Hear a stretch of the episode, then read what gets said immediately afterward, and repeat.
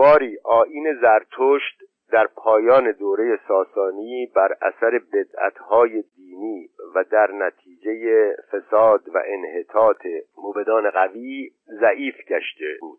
نفوذ آین عیسی و آین بودا نیز از دو جانب شرق و غرب آن را در میان گرفته بود و هر روزش ضعیفتر می‌کرد. شاید اگر اسلام از راه جزیرت العرب نمی رسید آین زرتشت در برابر نفوذ این دو دین خود را یکسره باخته بود. اما اسلام با روح تازه و با تیغ آخته از راه در رسید و کارها از لونی دیگر گشت. قدرت و شکوه اسلام ادیان دیگر را خاضع کرد و تومار همه را در نوردید از دینهایی که در ایران رایج بود آنها که اهل کتابی بودند یا مسلمانی پذیرفتند و یا جزیه برگردن گرفتند. آنها نیز که اهل کتاب نبودند کشته یا پراکنده شدند و یا مسلمانی را گردن نهادند. با قدرت و استیلای اسلام زمیها را که جزیه پذیرفته بودند البته یارا و حق آن نبود که به نشر و اشاعه دین خیش بپردازند. مدتها هر گونه تخلف از حدود را عربان با شمشیر و تازیانه جزا می‌دادند. آین زرتوش را مسلمانان به نام مجوس شناختند و پیروان آن را به دستور پیغمبر در شمار اهل کتاب پذیرفتند. از این رو از آنها جزیه قبول می کردند و معامله ای را که با کفار و مشرکان روا می داشتند با آنان نمی کردند.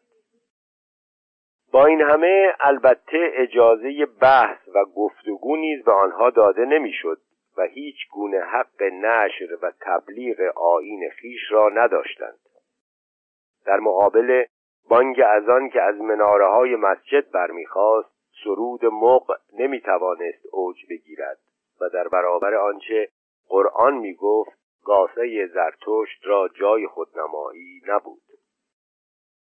مدتها کشید تا محیط آزادی پدید آمد و موبدان و ایربدان مجوس فرصت آن را یافتند که در برابر فقها و متکلمان مسلمان بنشینند و سخن بگویند.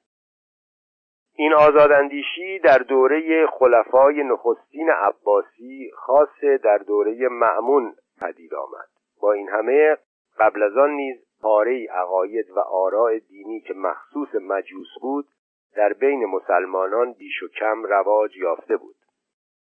در حقیقت حتی آن عده از ایرانیان که به تیب خاطر آین مسلمانی را پذیرفته بودند هرگز نتوانسته بودند ذهن خود را از مواریس و سنن دینی گذشته خیش به کلی خالی سازند. از این رو عجب نیست که بعضی عقاید و آراء دیرین اجدادی را نیز با آین جدید آشتی داده و به هم آمیخته باشند. فلسفه سنویت از جمله به نظر می آید که بحث در باب قدر تا اندازه زیادی از افکار مجوس ناشی شده باشد. اینکه از قول پیغمبر درباره قدریه گفتند که قدریه مجوس این امت به شمارند نیز حکایت از این دارد که علماء اسلام از آغاز امر متوجه ارتباط عقاید قدریه با مذهب مجوس بودند.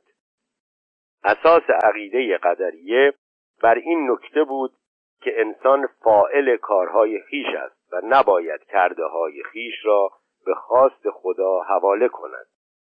این نکته در حقیقت یک نوع سنویت بود که با وحدت و توحید اسلام چندان سازش نداشت و اساس آن تجزیه بین مبدع خیر و مبدع شر محسوب می‌شد.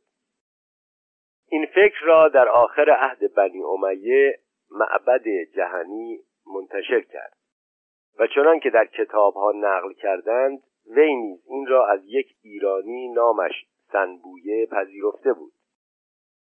البته بعدها کسانی که این فکر را قبول کردند کوشیدند تا آن را با قرآن و حدیث نیز سازگار کنند.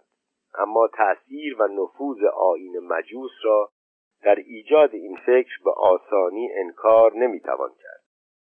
بعضی از محققان معتقدند که مسئله اختصاص امامت برای علی و اولاد او که اساس مذهب شیعه است نیز ناشی از عقاید و افکار عهد ساسانی که فره خدایی و حق سلطنت را تنها از آن ساسانیان می‌دانستند. شاید بیان این مطلب به این صورت خالی از مبالغتی نباشد لیکن اینقدر هست که فکر نست امامت از جانب خدا برای ایرانیانی که به فره خدایی معتقد بودند از فکر اجماع و انتخاب خلیفه قطعا معقولتر است با این همه اگر نیز این دعوی درست نباشد و عقاید شیعه و قدریه تا اندازه‌ای از عقاید و آراء مجوس مایه نگرفته باشد اینقدر هست که در آیین مسلمانی بسیاری از آداب و عقاید وجود داشت که با عقاید کهنه مجوس سازگار بود.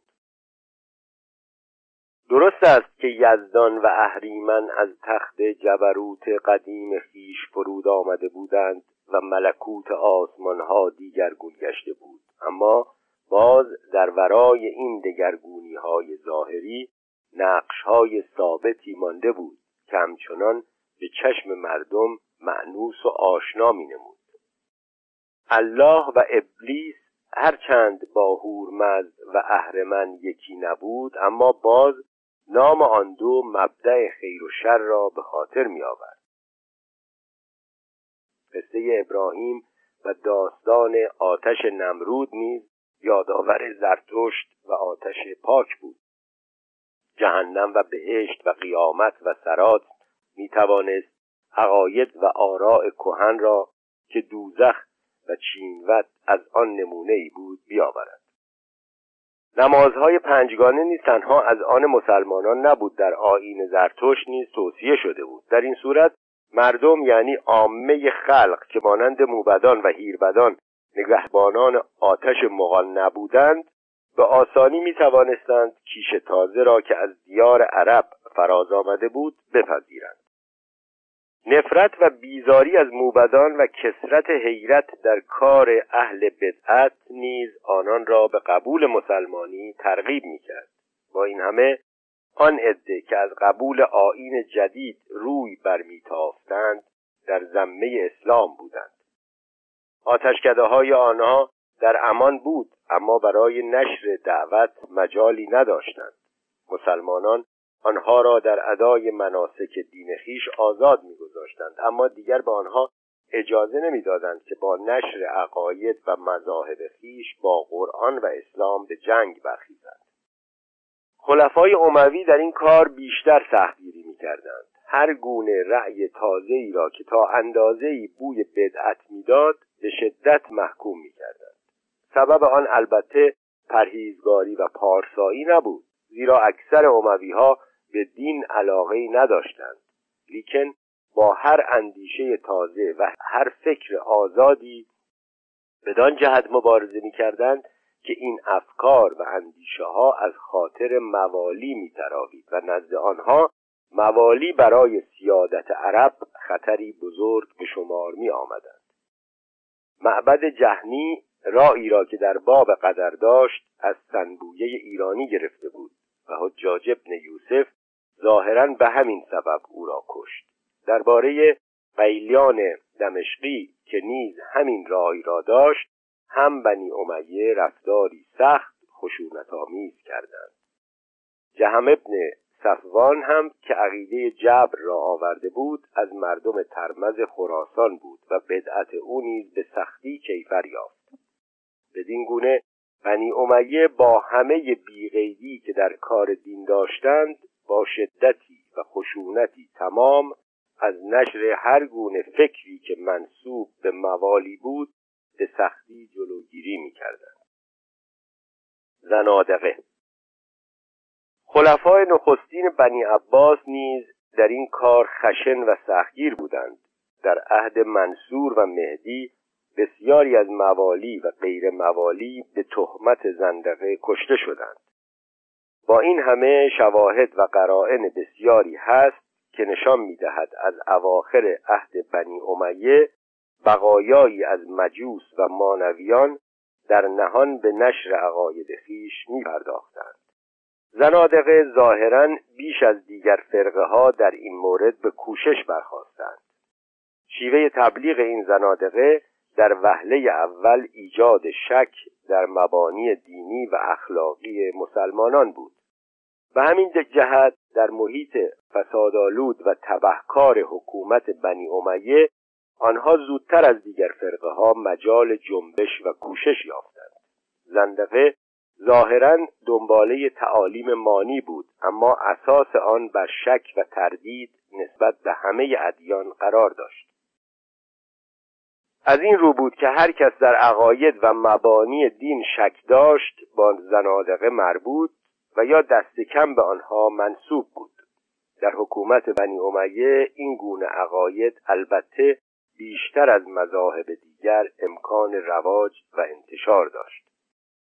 عبس نیست که یکی از فاسدترین خلفای اموی ولید ابن یزید با آرا و عقاید زنادقه روی موافق نشان داد و به زندقه تظاهر کرد. در اوایل خلافت عباسی نیز که گرفتاری ها و دلمشغولی های خلفا تا حدی محیط آزادی برای نشر آراء زنادقه فراهم آورده بود. و همین سبب در بصره و بغداد پیروان مانی و سایر آزاداندیشان و بیدینان به نشر مذاهب خیش و ایجاد شک و تردید در عقاید مسلمانان پرداختند. در عهد منصور و مهدی کوشش و فعالیت آنها سخت سر و خطرناکتر گشت و خلفا را به چارجویی واداشت.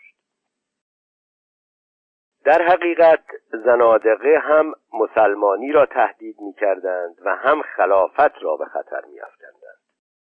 اساس خلافت و حکومت عربی بر دین و قرآن استوار بود و آنها این همه را منکر بودند از این رو تعالیم آنها را برای خلافت و دیانت هر دو مزر می شمردند. درباره قرآن سخن به نیکی نمی گفتند آنچه را مفسران محکمات و متشابهات قرآن می‌گفتند قبول نداشتند ادعا می‌کردند که در قرآن سخنان متناقض هست و بعضی از آیات را با بعضی دیگر متناقض میشمردند بعضی از آنها سخنانی هم از خود می ساختند و آن سخنان را در برابر کتاب خدا می نهادند. آداب و مناسک دینی را نیز به دیده استهزا می دیدند. یزدان ابن بازان در مکه بود. تواف مردم را بر گرد حرم کعبه دید. بخندید و گفت این قوم گاوان را مانند که به پای خیش خرمن را کوبند. زندیق دیگر وقتی با امام جعفر صادق مناظره می‌کرد پرسید که این روزه و نماز را سود چیست؟ امام گفت اگر قیامتی باشد ادای این فرایز ما را سود دهد. و اگر نباشد از به جای آوردن این اعمال زیانی به ما نرسد. این گونه سخنان که زنادقه می‌گفتند البته گستاخانه و خطرناک بود. عبس نیست که خلفای عباسی خیلی زود متوجه خطر گشتند و با آن به مبارزه برخواستند از صاحب نظران و آزاداندیشان آن عهد کسانی نیز به اتهام زندقه هلاک شدند اما قرائن و اسناد حکایت دارد که دعوت و تبلیغ زنادقه از عهد منصور شدت گرفت و قوت تمام داشته است عبدالله ابن مقفع از جمله کسانی که در این دوره به تهمت زندقه گرفتار گشتند و سرانجام کشته شدند ابن مقفع و بشار ابن برد را نام می‌توان برد. عبدالله ابن مقفع از مترجمان و نویسندگان بزرگ زبان عربی به شمار است. اما خود ایرانی بود. بروز بهنام پسر دادویه از مردم شهر جور فارس. در باب زندقه او نیز روایت های بسیار در کتاب ها هست. گفتند کتابی در برابر قرآن ساخت و از قول مهدی خلیفه آوردند که گفته است کتابی در زندقه ندیدم الا که اصل آن از ابن مقفع بود. ابو ریحان بیرونی هم آورده است که چون ابن مقفق کلیله و دمنه را از زبان پهلوی به تازی نقل کرد باب برزویه را که در اصل کتاب نبود بر آن افزود تا در عقاید مسلمانان شک و تردید پدید آورد و آنان را برای قبول آین خیش که دین مانی بود آماده سازد از آنچه درباره سرگذشت ابن مقفع در کتابها نقل کردهاند برمیآید که وی به زندقه تمایل داشته است. سفیان ابن معاویه امیر بسره نیز که او را به وضعی سخت فجیع هلاک کرد بر او تهمت زندقه نهاد. اما حقیقت آن است که او بیش از هر چیز قربانی رشک و کینه دشمنان خیش شده است. نوشتند که این سفیان از ابن مقفع آزاری داشت و همواره مترصد بود تا او را فرو گیرد. منصور خلیفه نیز از ابن مقفع کینه ای داشت و سفیان را بر ضد وی برمی آغالید امیر بسره فرصتی یافت و نویسنده زندیق را فرو گرفت. سپس فرمان داد تا تنوری افروختند و اندام وی را یک یک بریدند و در پیش چشم او به آتش ریختند. از سخنانی که در کتابها از ابن مغفر نقل کرده اند برمی آید که وی مانند دیگر زنادقه به ادیان با دیده حرمت نمی دیده است. اگر قول ابو ریحان در اینکه وی باب برزویه را از خود بر کتاب کلیله افزوده است درست نباشد باز قرائنی هست که نشان می‌دهد ابن مقفع درباره ادیان و مذاهب با نظر شک و تردد مینگریسته است. از جمله این قرائن رساله است از آثار وی که جهت منصور فرستاده است و رسالت الصحابه نام دارد. در این رساله پس از آنکه در باب خراسانیان و نگهداشت آنها توصیه و تأکید بسیار می کند می‌گوید که در احکام فقهی تناقض و اختلاف فراوان است و بسا که درباره یک امر دو حکم متناقض صادر می شود سپس از خلیفه می خواهد که در این باب چاره ای بیندیشد و نامه ای به قضات خیش بنویسد تا از روی آن داوری کنند و گرفتار اختلاف و اضطراب نشوند. در این رساله آن شک و حیرت که در باب برزویه طبیب هست و از ارکان مهم عقاید زنادقه نیز بوده است هویداست و نشان می‌دهد که نویسنده بیش از آن که در پی چارجویی باشد قصدش عیبجویی است. به هر حال ابن مقفع اگر نیز از زنادقه بوده است مانند آن دسته از زنادقه که بیدینی و آزاداندیشی را نوعی ظرافت و تربیت تلقی می کرده اند نبوده است. و از این رو به اندازه بشار ابن برد و ابان ابن عبدالحمید به زندقه تظاهر نمی کرده است بلکه سعی داشته است از راه ترجمه کتابها و نشر رساله های علمی و ادبی مسلمانان را با افکار تازه آشنا کند و آنان را در عقاید و آراء دینی خیش به تردید و شک اندازد. بشار ابن برد. اما بشار زندقه را به مسابه نوعی شیرینکاری و هنرنمایی تلقی می‌کرد و از تظاهر بدان نیز ابا نداشت. بشار شاعری نابینا از مردم تخارستان بود. در غزل سرایی شهرتش به دانجا کشید که زنان به خانهاش می‌رفتند تا اشعارش را فرا گیرند و خونیاگران جز به سرود او تغنی نمی کردند. پارسایان آن عهد می گفتند که هیچ چیز مانند سرودهای این کور فسق و فجور و گناه و شهوت را رایج نمی کند. این مایه ذوق و هنر را بشار در نشر زندقه نیز به کار می برد و پیداست که شعر او از اسباب عمده شیوع زندقه به شمار می آمده است. و اصل ابن عطا که از بزرگان معتزله به شمار است در این باب گفته است که سخنان این کور یکی از بزرگترین و سختترین دامهای شیطان است. از جمله عقایدی که بشار آشکارا تعلیم و تلقین می نمود یکی این بود که وی آتش را که مظهر روشنی و معبود مجوس و زنادقه به شمار است بر خاک که سجدگاه مسلمانان و سرشت مایه فطرت انسان محسوب می‌شد رجحان نهاد و حتی شیطان را که از آتش آفریده بود بر آدم که از خاک برآمده بود برتری می نهاد و از این گونه سخنان که تعنی و تحقیری در عقاید مسلمانان بود سبب شد که او را به زندقه متهم دارند و سرانجام مهدی خلیفه به سبب حجوی که بشار در حقش گفته بود وقتی به بصره رفت بفرمود تا او را بگرفتند و چندان تازیانه زدند که از آن هلاک شد. انتشار زندقه گذشته از بشار و ابن مقفع چند از دیگر از گویندگان و نویسندگان زبان تازی به زندقه متهم بودند و حتی کتابهایی نیز در تایید و اثبات آین مانی و مرقیون و بردیسان تعلیف کردند. بعضی از آنها را مهدی کشت از آن جمله عبدالکریم ابن ابوالعراج بود که آین مانی داشت و در نشر آن احتمام می‌ورزید و در اثبات آین خیش با مخالفان آشکارا مناظره می‌کرد. چنان که بعضی از مناظره هایی را که او با ابوالحزیر الاف از معتزله بغداد داشته در کتاب ها نقل کردند. وی نیز به دست مهدی خلیفه کشته شد. در حقیقت زندقه بیش از سایر مذاهب ایران قدیم در دوره خلفا رواج یافت.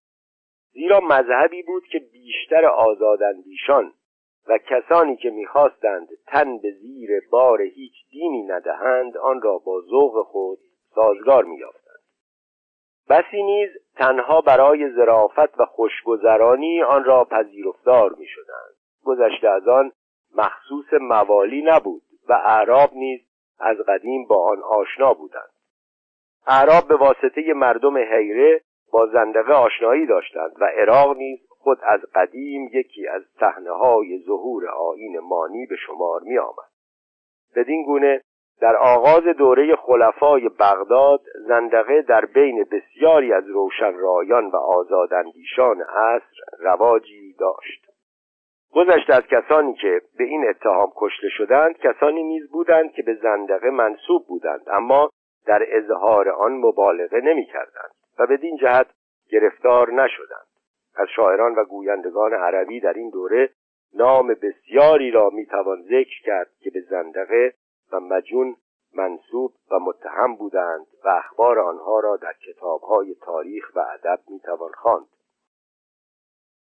آنچه خلفا را وامی داشت که به آنها در پیچند این نکته بود که زنادقه با اصرار و الها تمام میکوشیدند.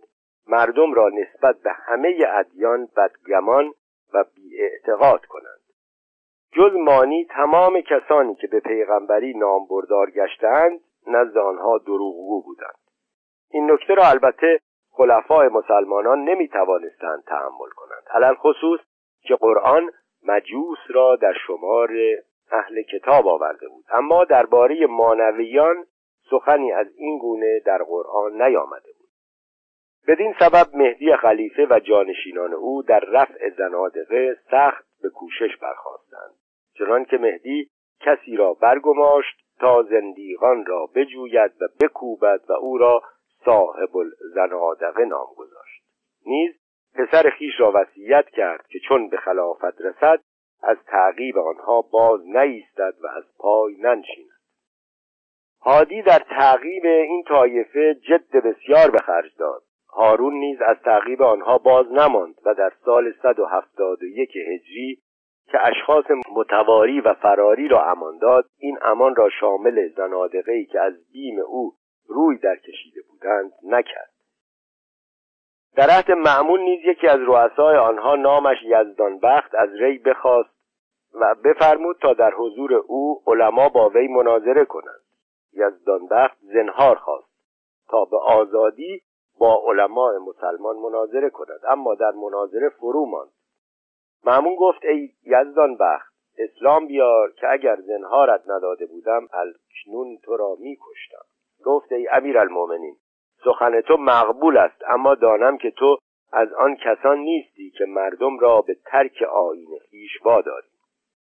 با این همه معمون درباره زنادقه کمتر اغماز داشت. نوشتند که در تعقیب این طایفه شیوه خلفای پیشین را داشت.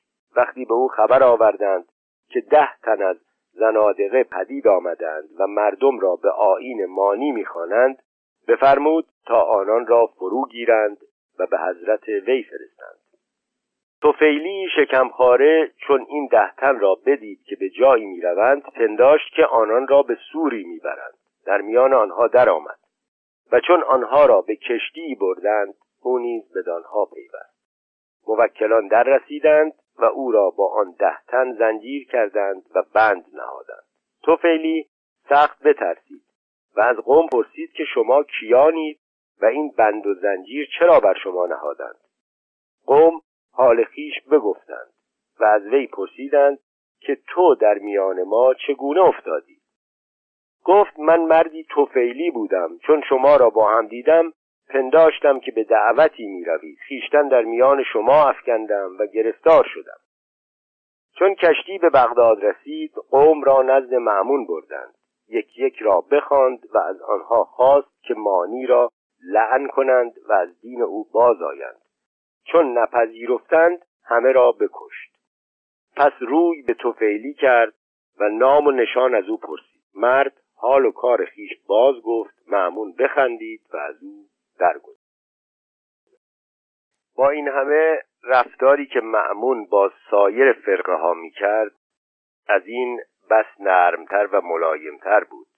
در حقیقت روزگار معمون دوره تجدید بحث ها و جدل های دینی در بین اهل کتاب مجالس مناظره که بیشتر در حضرت او تشکیل می‌شد پیروان ادیان خاص موبدان را مجال داد که در اثبات عقاید خیش به گفتگو برخیزند و با علمای اسلام مناظره کنند.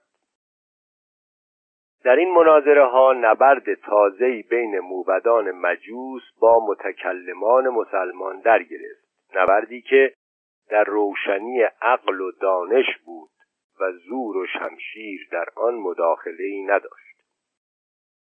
به سبب عنایتی که معمون به پژوهش و جستجو در عقاید و آرا داشت پیروان مذاهب و ادیان را یک چند آزادی داد تا به بحث و گفتگو پردازند. متکلمان و حکیمان نیز که با معارف یونانی و ایرانی و هندی آشنایی داشتند با اصحاب حدیث و رأی به بحث و جدل برخواستند و در آنچه به عقاید مربوط است سخنان تازه پدید آمد. در باب انسان که از خود قدرتی و اختیاری دارد یا ندارد و در باب قرآن که مخلوق هست یا نیست بحث و جدل در گرفت. درباره ادیان و مذاهب نیست که کدام با دانش و خرد سازگار است و کدام سازگار نیست مباحثه پدید آمد. پیروان ادیان و صاحبان عقاید با یکدیگر به بحث و مناظره برخواستند این گونه مناظره ها را معمون دوست می داشت و در جستجوی حقیقت وسیله ای مؤثر می شمرد بدین سبب تیغی را که خلفا بر روی صاحب نظران کشیده بودند در قلاف کرد و پیروان ادیان را دستوری داد تا با علما و متکلمان اسلام به بحث و مناظره برخیزند. معمون معتقد بود که باید غلبه بر خسم به حجت باشد نه به قدرت. زیرا غلبه ای که به قدرت حاصل شود با زوال قدرت هم از میان می رود اما غلبه ای که به حجت حاصل شود هیچ چیز نمی تواند آن را از میان ببرد. به همین سبب بود که معمون به مناظره و مباحثه عنایتی خاص داشت و با متکلمان و محققان همواره نشست و برخاست می‌کرد. نوشتند که روزهای سهشنبه دانشمندان و صاحب نظران از اهل مقالات و ادیان در بارگاه خلافت جمع می آمدند حجره ای خاص برای آنان می آراست تعام می خوردند و دست می شستند و مجمرها می سوختند. آنگاه به انجمن مباحثه می رفتند. معمون ایشان را نزد خود جای می‌داد و مناظره آغاز می شد. در مناظره با نهایت آزادی سخن می گفتند و شامگاهان دیگر بار تعام می خوردند و می پراکندند. در این مجالس پیروان و پیشوایان ادیان مختلف حاضر می آمدند از جمله کسانی مانند آذرفرنبق پیشوای زرتشتیان و یزدان بخت پیشوای مانویان حاضر می گشتند. در بعضی از این گونه مجلس ها که در خراسان تشکیل می شد نیز علی ابن موسر رضا شرکت داشت. در کتاب ها پاره ای از مناظراتی را که در این مجالس واقع می گشت ضبط کردهاند. آنچه از اخبار کتاب ها برمی آید این است که این گونه مجالس بازار بحث و جدل در مسائل مربوط به علم کلام و عقاید را سخت گرم کرد و پیروان ادیان و مذاهب را واداشت که در تایید مذاهب خیش و رد شبهات منکران کتابها و رساله ها بنویسند. مناظره سنوی در آن هنگامه که بین ارباب عقاید و مذاهب در این دوره در گرفته بود ناچار مزریسنان و مجوسان نیز فرصت می‌یافتند تا در مباحثات شرکت کنند. شرکت در این مباحثات سبب شد که موبدان در باب اسلام و قرآن نیز به بحث و گفتگو پردازند و در درستی یا نادرستی عقایدی که بیش از یک قرن پیش آین زرتشت را خاضع و مقهور خیش کرده بود به جدل و نظر بیاغازند. نمونه ای از این گونه مناظرات را که بین زرتشتی ها و علمای مسلمان روی داد در کتاب ها می دید. از جمله نوشتند که در حضرت معمون یکی از ایربدان مهین با رضا مناظره کرد. رضا از وی پرسید حجت تو در باب زرتشت که او را پیغمبر میدانی چیست؟ ایربد گفت زرتشت چیزی آورد که کس پیش از وی نیاورده بود و چیزها بر ما روا ساخت که جز او کس روا نداشته بود. رضا که تو پرانتز توضیح بدم همون امام رضاست امام هشتم شیعیان گفت آیا این چیزها را که از او می‌گویید نه از اخبار پیشینیان به شما رسیده است؟ ایربد گفت همچنین است. رضا گفت امتهای دیگر جهان نیز همین گونند چه آنها نیز اخباری را که در باب پیغامبران خیش چون موسی و عیسی و محمد دارند از گذشتگان دریافتند. پس سبب چیست که شما زرتشت را از راه اخبار گذشتگان می‌شناسید و به پیغامبری او خستو شده اید؟ یعنی اعتراف کرده اید پذیرفته اید؟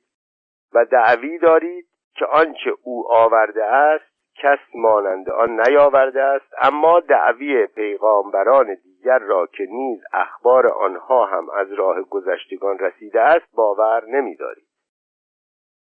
ایربد در جواب فرو ماند و از جای برفت.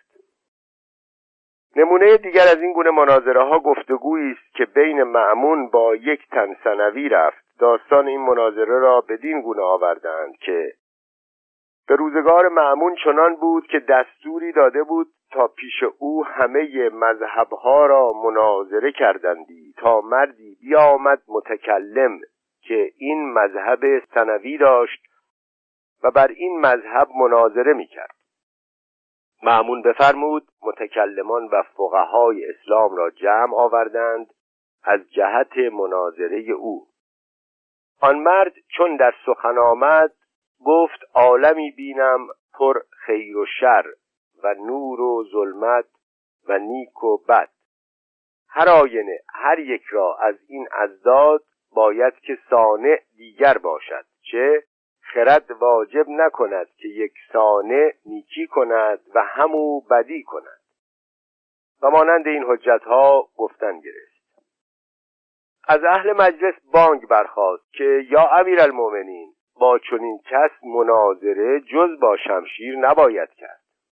پس معمون یک زمان خاموش بود. آنگاه از او پرسید که مذهب چیست؟ جواب داد که مذهب آن است که سانع دو است. یکی سانع خیر و یکی شر. و هر یکی را فعل و وضع او پیداست. آنکه خیر کند شر نکند. و آنکه شر کند خیر نکند. معمون گفت هر دو به افعال خود قادرند یا عاجز؟ جواب داد که هر دو به افعال خیش قادرند و صانع هرگز عاجز نباشد. معمون گفت هیچ عاجزی به دیشان راه یابد؟ گفت نه و چگونه معبود عاجز بود؟ معمون گفت الله اکبر صانع خیر خواهد که همه او باشد و صانع شر نباشد یا صانع شر خواهد که صانع خیر نباشد به خواست و مراد ایشان باشد یا نی؟ گفت نباشد و یکی را بر دیگری دست نیست. معمون گفت پس عجز هر یکی از این دو ظاهر گشت و عاجزی خدای را نشاید. آن سنوی متحیر ماند. آنگاه فرمود تا او را کشتند و همگان بر معمون سنا گفتند. نام این سنوی در متن خبر نیامده است. لیکن چون رفتاری که معمون در پایان سخن با او کرده است با معامله که نسبت به مانویان می کرده است شباهت دارد بعضی از محققان این سنوی را مانوی دانستند. حتی او را با یزدان بخت مانوی یکی شمردند در صورتی که معمون یزدان بخش را نکشت و امان داد و کشته شدن این سنوی نیز در پایان حکایت معجول و نامناسب به نظر می رسد و احتمال دارد که به کلی آفریده خیال نویسنده و زاده آرزو و تعصب او باشد. اما مباحثه ای که بین این سنوی با معمون روی می‌دهد بر پایه عقاید زرتشتی است و در کتابهای پهلوی نظیر دارد. پیداست که در این گونه مناظرات آنچه بیشتر خاطر زرتشتیان سنوی را نگران می داشته است مسئله خیر و شر است. نگرانی قوم از آن است که افعال شر را به خدا نسبت چگونه توان داد. گزارش گمان شکن در کتاب پهلوی شکند گمانیک و چار این کتاب را وست به انگلیسی 1885 و لوموناسه به فرانسوی 1945 ترجمه کردند. صادق هدایت نیز ترجمه ای به فارسی از بعضی اجزای آن دارد. در پانویس. در کتاب پهلوی شکند گمانیک و چار که ظاهرا اندکی بعد از این تاریخ تعلیف شده است سخنانی هست که نشان می‌دهد موبدان در این کار تا چه حد به حیرت و تردد بودند. این اندیشه که زشتی و گناه را به خدای خیر و نیکی بتوان نسبت داد برای خاطر آنها خود هیچ تصور پذیر نبوده است. آیا خدایی که نیکی ها و زیبایی های جهان را آفریده است زشتی ها و بدی ها را نیز همو به جهان هدیه کرده است؟ اگر خدای جهان آفریدگار زشتی و بدی است ناچار خود نیز باید نادان و ناتوان و آری از نیکی و رحمت باشد. و اینها نقص است و خدایی که باید وجود کامل و کمال وجود باشد این چنین نقصی را چگونه می‌تواند برتابد؟ در بحثی که بین سنوی با معمون روی داده است این اندیشه که در شکند گمانیک و چار اساس بحثی واقع شده است بیگمان یکی از مهمترین دشواری هایی بوده است که مزه و سنویان را در پذیرفتن آین مسلمانی گرفتار تردید می نمودند میپرسیدند که اگر خدا را آنچنان که مسلمانان می‌گویند نظیری و مانندی نیست او را غالب و قاهر خواندن چه روی دارد؟ از این گذشته خدایی که یگانه و بیزد و نظیر باشد نزد مزده اسنان تصورش آسان نبود. می‌گفتند چنین خدایی اگر خردمند و خرسند است برای چه بدی و زشتی را مجال ظهور می‌دهد؟ و اگر خود نیکی را بر بدی رجحان می نهد سبب چیست که ناپاکان و بدکاران در این جهان برتری دارند؟ اگر رحیم و رحمان است موجب چیست که نادانی و کوری و سنگدلی را بر مردم میگمارد؟ بر این گونه ایرادها علمای اسلام مانند ابوالحزیل و نظام پاسخهای درست و دقیق می‌دادند که در کتابهای کلام آمده است. اما این گونه ایرادها که در کتاب شکند گمانیک و چار بر علمای اسلام وارد آمده است نموداری از مناظراتی است که از آغاز دوره بحث و مناظره بین مزده اسنان و مسلمانان رواج داشته است. وسعت مشرب معمون و سهلنگاری و مسامحه‌ای که در رفتار با مزده اسنان و سایر فرقه ها داشت اندک اندک به آنها جرأت داد که بر مطالب قرآن نیز اعتراض کنند و آن سخنان را متناقض و متضاد بشمارند. نمونه این گونه اعتراضات را در شکند گمانیک و چار می‌توان یافت و این اعتراضات را می‌توان نمونه ای از نبردی دانست که ایرانیان در روشنی منطق و خرد با عربان و مسلمانان می‌کردند. یک جا در این کتاب چنین آمده است. در کتاب آسمانی آنها یعنی قرآن در باب کرفه یا ثواب و گناه این دعوی هست که متناقض می نماید می گوید کرفه و بزه هر دو از من است. دیو و جادو نتوانند کس را زیان رسانند. هیچ کس دین نپذیرد و نیکی نورزد جزان که خواست من باشد و هیچ کس به کفر نگراید و به بدی در نیفتد الا که من خواسته باشم. در همان کتاب بسا که زبان به شکایت گشاید و بر آفریدگان نفرین نماید که چرا بدی خواهند و گناه کنند. این از خواست و کردار خود اوست و با این همه مردم را به سبب این گناه ها و بدی ها به شکنجه دوزخ و عقوبت تن و جان بیم می‌دهد. جای دیگر می‌گوید که من خود مردم را به گمراهی میکشانم چه اگر بخواهم توانم آنکه آنان را به راه راست آورم اما خواستار آنم که اینان به دوزخ روند. و باز به جای دیگر گوید که مردم خود عامل بزه و کننده گناه باشند. اینها نمونه است از آنچه مزده اسنا در مبارزه با علمای اسلام و جهت اثبات برتری آین خیش می‌گفتند. لیکن زبان متکلمان اسلام نیز مانند شمشیر قاضیان آنها در رفع و رد این شبه ها و ایرادها توفیق و پیروزی یافت. و تمام این گفتگوها را پایان داد.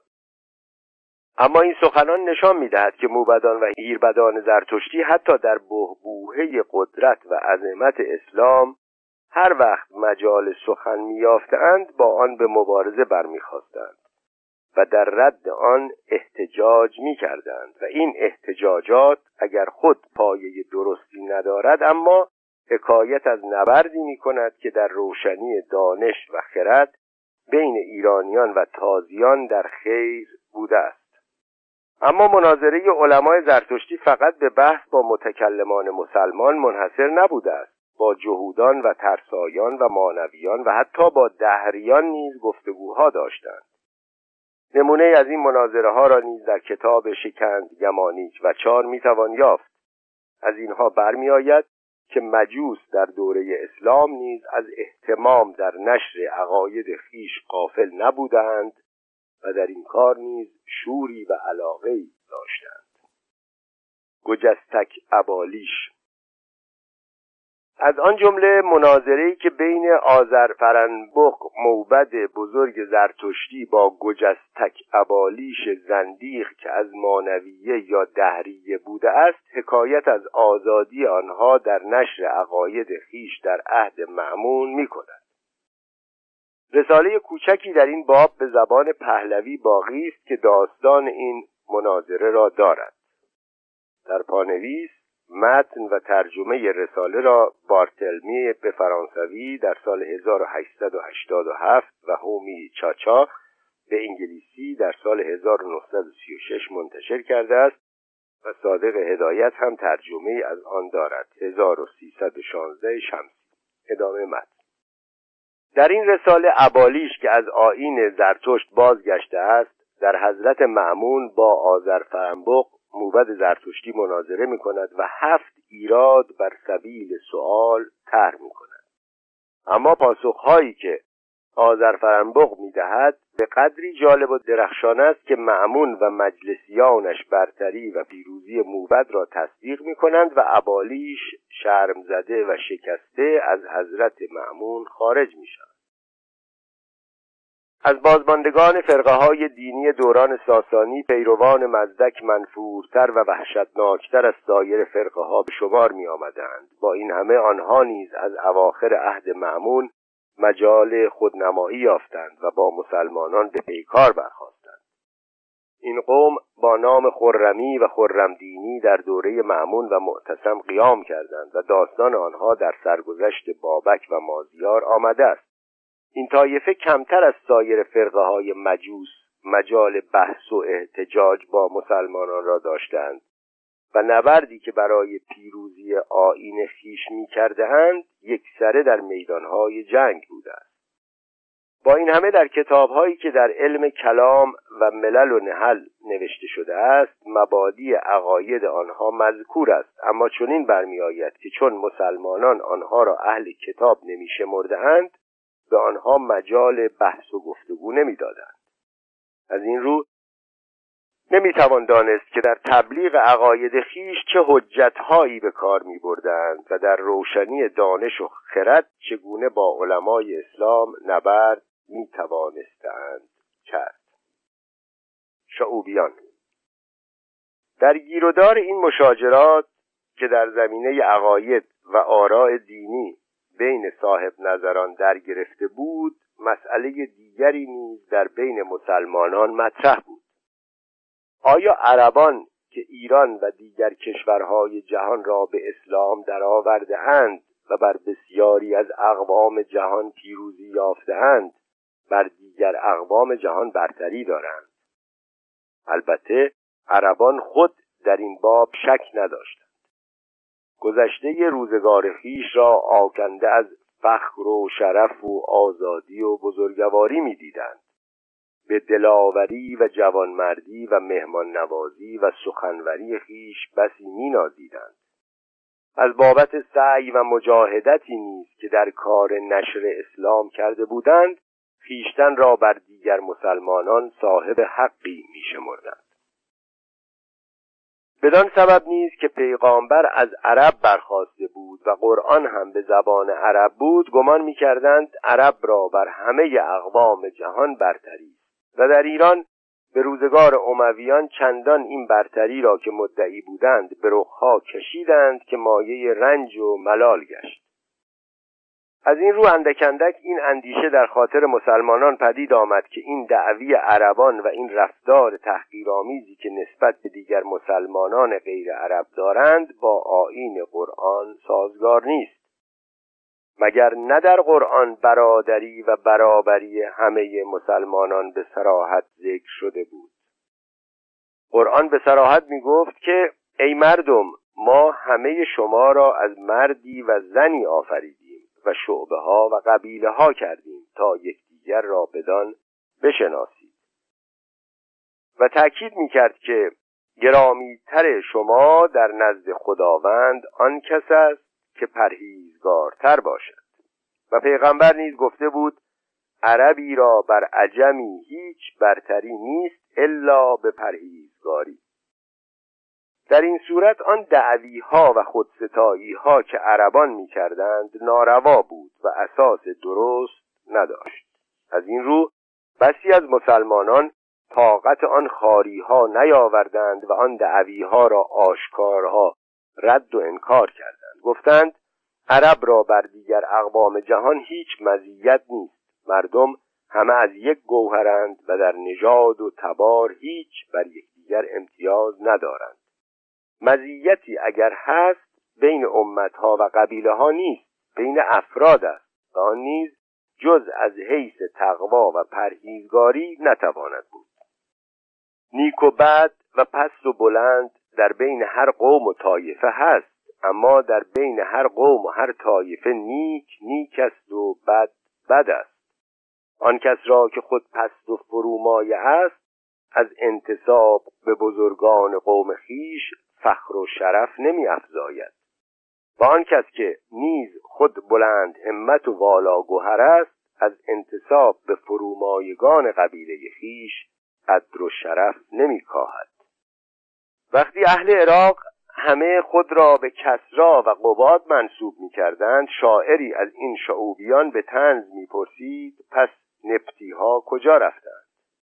کسانی که برتری اعراب را رد می کردند اهل تصویه بودند و چون این دعوی ها را به زیان مسلمانی می شمردند اما اعراب خاص جاهلان و خودستایان آنها که گفتار این اهل تصویه را نمیپذیرفتند دچار سرزنش های سخت تر شدند. کسانی که به نام شعوبی اختصاص یافتند سخنان اهل تصویه را دستاویز کردند و اندک به تحقیر و سرزنش عربان پرداختند. گفتند و حجت آوردند که عرب را نه همان هیچ مزیت بر دیگر اقوام نیست بلکه خود از هر مزیتی آری است هرگز نه دولتی داشته است نه قدرتی نه صنعت و هنری به جهان هدیه کرده است نه دانش و حکمتی. جز غارتگری و مردم کشی هنری نداشته است و از فقر و بدبختی اولاد خود را میکشته است. اما قرآن و آین اسلام که عرب بدانها مینازد و بر دیگر مسلمانان فخر میفروشد خود هیچ اختصاص به عرب ندارد. و آنگاه قرآن و آین مسلمانی خود از این های ناروا و تعصبآمیز بیزارند و آن را زشت و ناروا شمردند. نام شعوبی که بر این فرقه مخالف عرب و هم بر کسانی که اهل تصویه بودند اطلاق شده است از آن روز که این دو فرقه معتقد بودند که قبایل عرب را با شعوب غیر عرب هیچ تفاوت نیست. و آن دعوی ها که عرب در برتری خیش دارند بیجا و نارواست. مشاجره بین اعراب با این شعوبی ها اندک اندک سخت بالا گرفت چندان که از هر فرقه سخنوران برخواستند و یکدیگر را حجوها و سرزنشها کردند و مخالفان عرب خاص مجوس و زنادقه بازار این هنگامه را گرمتر کردند و در حجو و قده عرب بیش از آنچه حق و سزا بود افراد پیشه گرفتند و کار را به جایی رسانیدند که اندک اندک نه همان قوم عرب بلکه هر چیز دیگر را نیز از زبان و آیین و اعتقاد که منصوب به عرب بود تحقیر کردند و مخالفت با های عرب را بهانه کردند تا با های قرآن و اسلام نیز مخالفت کنند و در این ماجرا از حد اعتدال به کلی خارج شوند. این شعوبی ها تنها در ایران نبودند. در سایر بلاد مسلمانی هم هر جا که مردم از خودستایی های عربان به سطوح بودند شعوبی ها نیز پدید می آمدند و با اعراب مشاجره می کردند. اما در ایران از هر دستی مردم در بین این فرقه بودند که همه در قده و تعن بر عرب هم داستان بودند با این همه بیشتر این شعوبیان در ایران از آن کسانی بودند که از اعراب خاری و بیداد دیده بودند. می توان گفت کشاورزان و روستاییان خاص در نقاط دورافتاده ایران بیش از دیگران دست خوش جور و بیداد تازیان بودند. مالکان و اقطاعداران از یک سو بر آنان ستم می کردند باجگیران و کارگزاران از سوی دیگر مال و خواسته آنها را به غارت می بردند. از این جهت بود که آنها بیش از سایر طبقات با عقاید و افکار شعوبی آشنا شدند. نوشتند که در میان شعوبیان آنها که بیشتر بدخواه عربانند و بیشتر به آنان کینه میورزند اوباش نبتی و برزگران و روستاییان ایرانی می‌باشند. لیکن بزرگان و اشراف ایرانی که دارای مقام ارجمندند دین را شناختند و شرف را عبارت از نسب خود می‌دانند. این گفته ابن قتیبه با آنکه از رنگ قرض خالی نیست جالب و مهم است. در موقعی که قوم مهاجم بر کشوری استیلا میجوید اشراف و بزرگان آن کشور همیشه زودتر از سایر طبقات با مهاجمان و دشمنان دوستی مییابند. جاه و حشمت پربهایی که دارند غالبا آنان را وامی دارد که برای حفظ آبرو و اعتبار خیش با دشمنان فاتح و قاهر خیش بیامیزند و تأثیر و نفوذ آنها را بپذیرند.